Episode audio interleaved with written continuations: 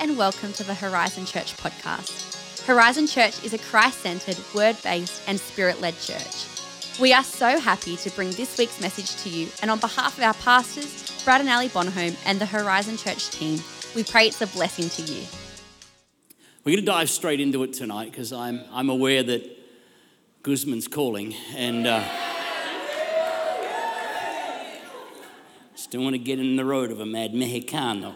So I'm just to just get it out there and we're to dive into it because I felt like I had an assignment today and we started this morning.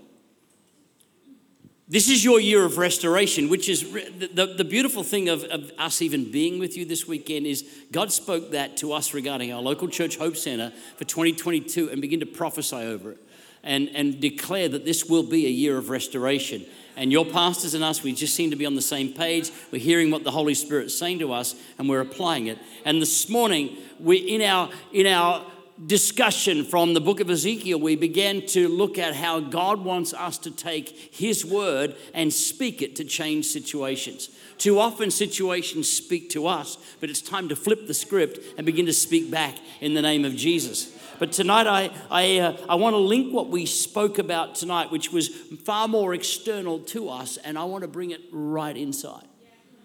Because tonight, I want to talk to you about you in your, your year of restoration. There's a lot of pressure on your generation. As Alyssa just said, I, I, led a thing called Youth Alive. I'm now in charge of a new ministry called Barely Alive. True story. And uh, I've, I've watched generations. We led, for, we led youth ministries for 20 years, and we watched all those young people come through and all that sort of stuff, but I've never seen a generation with more pressure on it than yours. And, and I want to speak into something tonight where you guys are pressured, your peers, your friends are pressured. We're going to put on the screen for you tonight one verse, and then we're going to dive in. One verse from Colossians 2 and verse 10. It says, And you are complete. Say complete. complete. You are complete in Him, who's the head of all principalities and powers. You are complete right now. Society's telling you you'll be complete when you get a partner. Society tells you you'll be complete when you get stuff, when you get qualified. Society tells you you'll be complete when you get approval. Society tells you you'll be complete when you've got a certain amount of followers on your social media platform. But hey, I am here tonight. I want a megaphone to declare you already, if you're a follower of Jesus, you are already complete in Him, full stop. I've met too many people that are in love. Let me tell you, they're more in love with the idea of marriage than they are even in love with people because they've been told, you know, a, a real relationship is 50 50. No, it's not. Don't be a 50% person that finds another 50% person. That will end up in Boringsville or catastrophe. Don't even get married. Don't even look for a partner in life. Don't let the Lord bring them into your life until you are complete. You're 100. You are right now the person He wants you to be. And He's going to take you now and restore the broken bits and take you into a magnificent new season if you allow Him.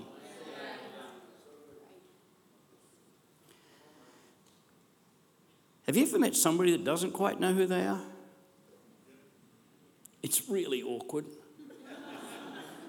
Lynn and I went, my sister had, had a birthday party. It was one of those big ones with a zero on the end. And uh, I can talk about it. I'm four years older than it, so it doesn't matter. And, and they decided, she turned 50, okay? And so It'll happen to you. You just keep getting up every morning, it'll happen, all right? You, you don't think, you think you're going to be cool in 22 for the rest of your life. No, no. See this? It happens. All right. It's okay. So, so because it was a 50th, they decided to have a 50s theme. You know, the, the 50s cars, they had old hot rods. It was really cool. They, they dressed that way. I'm not big on dress ups, but um, I kind of did it. Uh, and, and they had all this cool stuff. And, and just to add to the whole flavor of the night, they got an Elvis impersonator. I met one of your people, one of my dear friends in the church this morning, who's named his son Presley, so he would get this. This Elvis pers- impersonator walked like Elvis. He talked like Elvis. He'd say, Thank you very much. He dressed like Elvis. He had a hairdo like Elvis. And, and he sung songs. And he did three or four, and I thought, well, that was pretty cool. He's not bad. And I thought that was the end of it. No, no. He went and he got changed. And he came back and did another set. And then did another one. And then by the third or fourth set, I said to Lynn, everybody in this room knows he's not Elvis except him. It's just weird. When people are trying to be someone they're not, when people are trying to be the person that that group needs them to be. The group needed him to be Elvis. Some of you live in groups that they are wanting you to be somebody you're not. You right now have to be the you that God created you to be. I love what King David said. King David, who said the Bible says of him, records of him in the book of Acts, it says he served his generation according to the will of God. Anybody want that written on their tombstone? He, this is what it says of him. He, he wakes up one day and he declares in Psalm 139, verse 14, a great verse to memorize. David said, I have been fearfully and wonderfully made. Awesome are your works, O God. This is what he says, and my soul knows very well. Try that tomorrow in front of the mirror. Wear a towel and say, You have been fearfully and wonderfully made. Awesome are your works, O God. And my soul, the seat of my emotions, I'm emotionally whole because I'm confident that I'm the person you wanted me to be. My identity. But we, when we live in the tension between what the world wants us to be and who God created us to be, there is an argument. And I wanted tonight to speak into the argument because here's what God is wanting to do to his church. He's wanting the church itself to awaken to who we are and the mission we've been given. But in the church, each of us are members of this church called the body of Christ. He wants each one of us, especially your generation, to shake off the pressures, to say no to the external voices that are trying to make you and mold you into something you're not meant to be, and step into your true identity in Christ. You see, thank you to both of you just then. That was. Very powerful, very affirming. Ever been in that, that people, I don't know if I should clap then, so I'll do one. and someone over there might join me. We just had that moment, it was very powerful. See, an argument, an argument is a clash of opinion or perspective. An argument. Lynn and I have been married, ready for this, now you're going to know we're old. Lynn and I have been married on June 26 this year, 40 years. Every time I say that, Lynn, they go, wow. And, and you still walk quite freely. Look at you.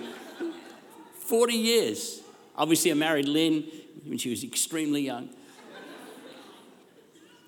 40 years, we've never had an argument. We've had some very animated discussions. It's the key.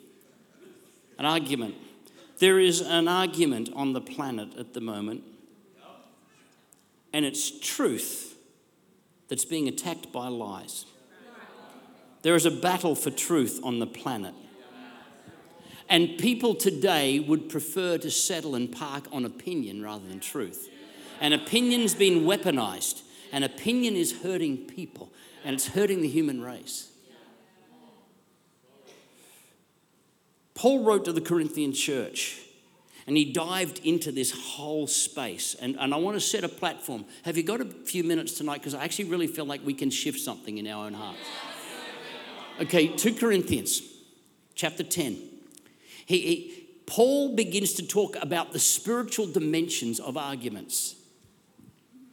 He wants to show us how they're played out. He says in 2 Corinthians 3, uh, sorry, 10, verse 3, says, Though we live in the world, that's us, correct? we do not wage war as the world does. For the weapons we fight with are not the weapons of the world. On the contrary, they have divine power to demolish strongholds. Whoa, he started talking about arguments, now we're talking about strongholds. Interesting. Verse 5 We demolish arguments and every pretension that sets itself up against the knowledge of God, and we take captive every thought and make it obedient to Christ. You see, there's been a lot of preaching and teaching over the years, and some of you have been in church long enough to hear a lot of preaching or read books or seen videos on spiritual warfare and, and people naming spirits in certain areas and communities. I get it, I'm not against it, but let me tell you, I've been on the planet and I've been walking with Jesus long enough to discover where the greatest spiritual warfare is. It's not out there, it's not in some idol, it's not in some jungle or village. The greatest spiritual warfare known to man is between our ears. And that's where the arguments are, and arguments become strongholds. It starts with a clash of truth versus lie. When one gives way, a stronghold is created. So, I want to repeat something I said to this morning's congregation, to a lot of us tonight. Read your Bible. The Bible doesn't contain truth, it is truth. And truth sets you free. If you tell me the ratio of how much time you spend on social media compared to how much time you read your Bible, I will tell you the level of joy you have, the level of peace you have, your levels of faith and hunger for God. And ultimately, I'll tell you the level of victory you have as a follower of Jesus. So, so if I have one mission, it's to call the church, the followers of Jesus, to be people who not only love the Bible, talk about the Bible, but just read it. Read it. See who I, who I listen to? what goes in my ear and into my heart, and therefore what I repeat. You see, because out of the abundance of the heart, the mouth. See, what's in, you get a tomato, put pressure on it. What what's in comes out, right? So so what comes in will eventually come out, and if I'm not careful, I begin to speak things that aren't truth, and then arguments happen, and, and I live a confused life. So let me take the front of the Bible. We're going to go on a journey, then we're going to wrap it up. Having said that, in Genesis chapter 2, God entrusted Adam with a very significant responsibility. You'll read it in verse 19. It was actually naming the animals. Now, the Lord, it says in verse 19, had formed out of the ground all the wild animals, all the birds of the sky, and he brought them to the man, to the man, to see what he would name them and whatever. Say whatever. Whatever he called each living creature, that was its name. Some versions say, and whatever he called it, that's what they were. See, Pastor Brad is my friend, and when I call him friend, he, he not only is a friend, but I actually strengthen that relationship. But I can call him an enemy. And what I call him, he becomes. See, what you allow to name you defines you and arguments begin. Whatever he called them, every animal elephant, rhino, hippo, dog, cat. Why even bother with the cats, I still don't know, but that's another issue. How many people in how many people in this room love cats? Just raise your hand. We are having an altar call for you later. Who, who, okay, let's have a quick, quick, quick, quick, quick poll. Dogs or cats? Dogs? Cats? We love you still in Jesus' name. My, my, my problem's an allergy, and so we'll just move on real quick. When I was a little boy, my dad brought home for us a dog. He thought, this kid needs a friend. Bought me a dog. Fox Terrier with brown spots on it. He said, son, I'm going to let you call it whatever you want, whatever you name it. I looked at this thing, and you know what I called it? Spotty. Insightful. And then Spotty went to heaven. He used to follow my neighbours to the Catholic Church, and one day he, he tried to race the Ferny Grove train across the lines and went bang straight to heaven. So, so the, I know, ready, ready? Okay, so then they replaced Spotty with a, a, Scotch Terrier, and I looked at him and said, You know what? I'm, I'm going to call him Scotty. I only had to change one letter on the, tent, on the kennel. It was pretty easy. So um, that's what he was. I was telling my friends about about naming my, my animals, and, and one of them said, I, I had a cat once. It was called Sifa. For cat. True story. That's true story. Had a dog, and you know what the dog's name was? Deefa, exactly. Very powerful. Whatever you call them, we have the right to define things. You see, there's something in a name. Sporting teams name, know that. They, they know it's a declaration of who they feel they are. It's a declaration of their identity, and it's a declaration that says to the opposition, to the enemy, you need to be careful of us because we're the lions, we're the bulls, we're the sharks.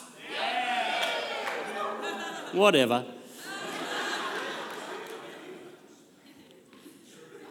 See, I'm fairly interested in sport. I'm very interested in sport. I've never once heard of the Snails winning a championship. Because there's something in a name. There's something in a name, it defines us. When I was born, my parents looked at this little bundle of joy and said, And he shall be called Wayne. I grew up wondering what that meant because I didn't know anybody else called Wayne. And one day, Lynn bought a, a, little book with all the babies' names and their meanings because there was one of our boys was on his way, and I, I picked it up and I went to the back. W A Y N E.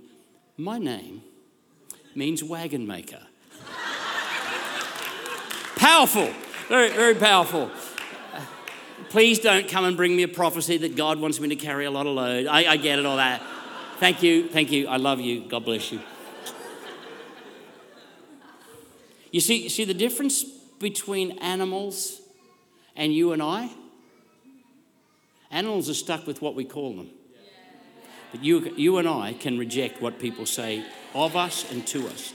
We have the ability to reject and eject. No. How many like a good movie? Really good movies. One of my favorite all time film series, the Bourne series. Oh, uh, yeah, right? Yeah. Jason Bourne, this CIA operative that was taken and, and, and given all kinds of new skills, and, and, and it was just incredible. But as part of the process, they changed his name and his identity. And this whole series, though he does some pretty cool things, there's a wrestle because they're calling him Jason Bourne, but he knows it's not Jason Bourne. There's a tension, there's an argument in his soul. He's, he, he's not happy. He knows what people are calling him, but he goes, It's not my name. It's not who I am. The, the world saying this, the authorities, the, the, there's even stuff written down that says I'm Jason Bourne, but I know I'm not.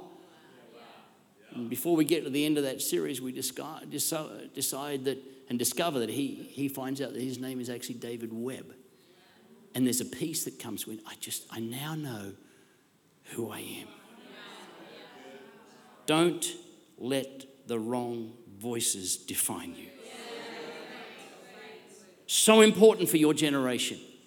In a, me, in a media filled, social media crazy world. I don't know about you, but the last couple of weeks there's been this new ad from Dove soaps. I, I'm into self care, as you can see. So I take a lot of interest. Dove Soap are, are, so concerned with social media and the damage it's doing to young women. They've actually got support systems on, on platforms, digital platforms to help them. This is a secular company getting concerned about young people having their identity warped by external pressures. Don't let the wrong voices name you. It's a classic example of what I'm sharing with you tonight, and soon we'll land this. God gave Adam the right to name the animals. In the Old Testament, we come through into the New Testament, and there's a classic example of, of how this affects a human and what God, how important this is to God. In Luke chapter 1, in the time of King Herod, it says in verse 5, there was a priest named Zechariah who belonged to the priestly division of Abijah, his wife Elizabeth, was also a descendant of Aaron. These people were, were, were preachers' kids. They, were, they grew up in church. And both of them were righteous in the sight of God, observing all the Lord's commands and decrees, decrees blamelessly.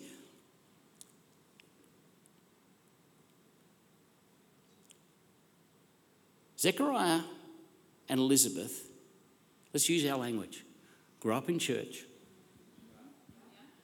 heard about God, but they didn't quite get this important concept. There was a tension that arises. You're going to see it in a moment. Because Zechariah had a religious understanding, but he didn't believe the word of God. Verse 11. So one day he's there, and an angel of the Lord appears to him standing at the right side of the altar of incense. And when Zechariah saw him, he was startled and he was gripped with fear. But the angel said, Do not be afraid, Zechariah. I love the fact that every time an angel turns up in, the Bible, don't be afraid. Like, right. Anyway, do not be afraid, Zechariah. Your hair, your hair, your prayer, your prayer has been heard. Your wife Elizabeth will bear you a son, and you will call him what? That's important. You will call him John. God was about to do a new thing. Up until that point in time, we're under the old covenant. Lots of laws, priests, humans, normal people like you and I can't get to the presence of God. We need somebody to go and do our bidding for us, etc., etc., etc. God's about to do a brand new thing. We're about to come into a new covenant. We're about to come into a, a whole new understanding. The whole world can connect with the presence of God because of the Son of God, whose name is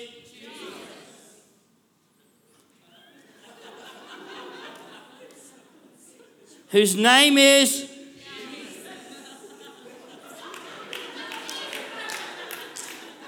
I like Horizon Church. You're a little confused, but you're loving. His name was Jesus. God was about to bring salvation to the whole planet.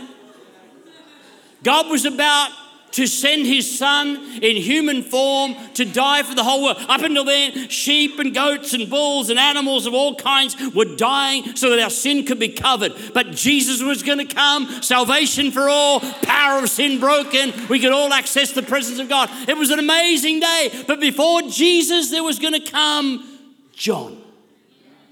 Now, here's the interesting thing why did God tell his parents to name this boy John?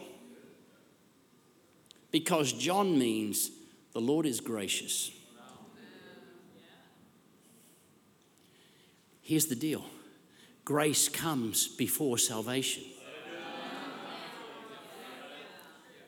So Elisha, uh, sorry, uh, Zechariah was told, You are to make a declaration. You are to define your son. You are to speak over him. You are to give him that identity. He, wherever he goes, what's your name? The Lord is gracious. I am going. The Bible, the Bible tells me that John's job was to prepare the way of the Lord. Grace was going before Jesus, which means salvation. Grace always goes before salvation. Up until then, it was law, law, law. But now grace was coming.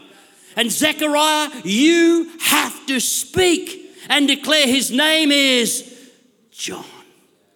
And Zechariah asked the angel in verse, verse 18, How can I be sure of this? I love this. You're going to see Zechariah's classy. He says, I am an old man, and my wife is well along in years. He says, I'm old. He didn't call her old, he said, She's just well along in years. Got a few K's on the clock. The angel said, I am Gabriel. I stand in the presence of God, and I've been sent to speak to you and tell you this good news. And now, catch this. This is how important this is to God. This is important. Your identity in Christ is so important. And now you will be silent and not able to speak until the day this happens because, whoa, you're a good guy, Zach, but you got no faith. You, you haven't got the word of the Lord happening. You're not sensitive to what I'm doing in this moment. And, and it's because you did not believe my words, which will come through at their appointed time. God had no option but to strike him mute. Because if you're not going to say what God is saying about the identity of the next generation, you've got nothing to say. I got to shut you down. Zechariah, because Zechariah, if I, you might be under pressure right now. This season has been tough. You might call your son disappointment, failure. You might call him all kinds of negative things and speak that into the atmosphere. I'm not going to let you do that. Because every time he, uh, he opens his mouth, I want him to declare the Lord is gracious. That's his idea. He's, he's going to walk and carry grace. Maybe it's time you shut some voices down too. Maybe it's time that you start recognizing that there have been voices over your life, over your family, over your church, over your future. And you say, listen, I'm sorry, but, but in my life, in this season, you've got nothing to say. Because it conflicts, there's an argument, because it conflicts with truth. It doesn't match up with what the Bible says about me. So I've got to shut that voice down. Some of us have listened too long to statements like, good things never to happen to people like you. Oh, that's that family has it, but not your family. So, some of you have heard things like, you, you'll never get over that. That's a lie. We, some of us have heard, well, you're not loved. You'll always be like this. Some of us have heard, oh, yeah, yeah, you'll get to heaven, but you'll always carry that broken stuff. And the lies continue, and if we're not careful, we believe it, and a stronghold is built. Because if it conflicts with the Word of God, it's going to create a stronghold in our life. Back to Zechariah before we close. Right to the end of that chapter, verse 62.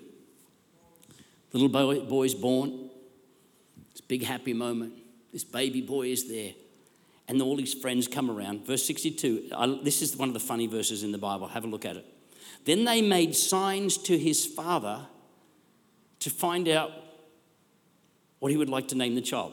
Newsflash he was mute, not deaf. and the first syllable sounds like. And, and, and he, the Bible actually, this is really funny because the Bible says he asked for a writing tablet. The Bible doesn't say what he said, but you know what I reckon he would have said? I'm not deaf, you idiots. And to everyone's astonishment, he wrote, His name is John. Said, look, look at this. And see, when, when his confession lined up with the word of God, immediately, say immediately, immediately his mouth was open, his tongue set free. His name is John. There's a synchronizing going on between what's God's word in my heart, on my lips. Boom! Now it's miracle time. Now we've clarified the identity. No longer there's stronghold. No longer is there room for the enemy to get in. Now grace is beginning to go ahead of salvation. This is a brand new season in God. I think it's time for you and I to understand that there is power in our words. Solomon wrote in Proverbs 18 the power of life and death is where? In our tongue. That's what I love about the environment and the culture of Horizon Church. It's full with encouragement. People come alive in environments like this. Parents, listen to me. Remember that movie, Honey, I Shrunk the Kids? I see parents do that every day with the confessions we have over them. Waste of time, accident at birth. I love talking to dads. One of my missions in life is to help men help their kids. So be careful with the power of your tongue. So, you and I, we need to learn a lesson from a fishmonger called John West.